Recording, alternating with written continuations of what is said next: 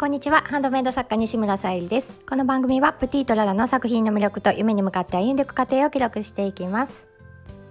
はい、ここ数日ですねちょっとスタイフでのあの配信をねあのいろんな方の聞きたいんですけど聞けなかったのでまた少しずつねあの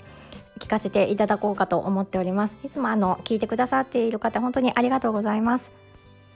はい、今日は取り入れたい習慣というテーマでお話をさせていただきたいと思います、えー、本題に入る前にお知らせをさせてください、えー、9月の誕生石がサファイアということで天然石のハーバリウムボールペンチャームをお選びいただける形でミンネクリーマベースに掲載させていただいております。合わせてあのジュエルキャンドルとのセットの宝石のギフトも見ていただけたら嬉しいです。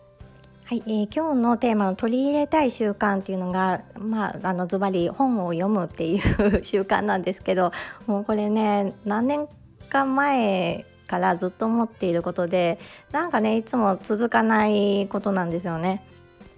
なんかあの続けられるようになったこととかも増えてはきてはいるんですけど、まあ、例えば毎朝ね歩くっていうのもまあ、今年に入ってまだ春ぐらいからかなあのずっと歩くのはもうあの歩かないと逆にちょっと、うん、体が偉くなるなとかいろいろ感じることがあってやっぱり歩いてた方が気分も上がるし体の動きも違うなっていうので続けられています。あとは、まあ、ここ2ヶ月ぐらいになるんですけどあの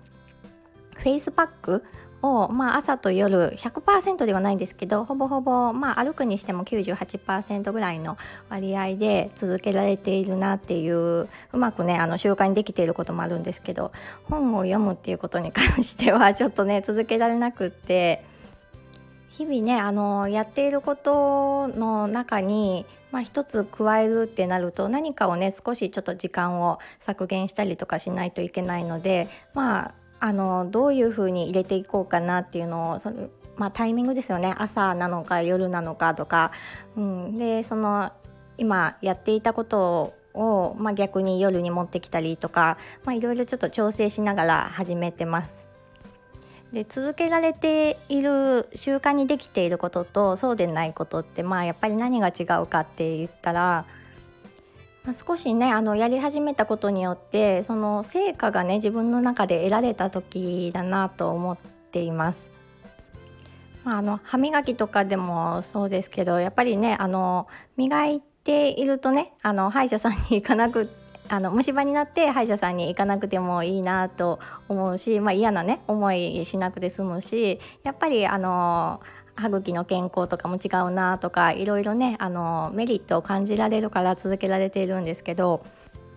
本に関してはねあのすぐに何か自分がねあの成果を感じるようなことが目の前にないのでまずはなんか時間をね今までちょっとチャレンジしてやめてたのは取りすぎてたかなと思うのでもうあの読むのが私遅いのもちょっと気になってはいるんですけどまあそれはね続けていくことでまたあのスピードも上がってくるかなと思うので、まあ、またあの15分ぐらいとか時間を決めてねあの取り入れていこうかなと思っています。あの皆さんがねこれから何かね続けたいこととか習慣にしたいことってありますかね。何かあればまたねあのメッセージなどいただけたら嬉しいです。はいでは今日はこれからあの10月の誕生石のハーバリウムボールペンの、えーま、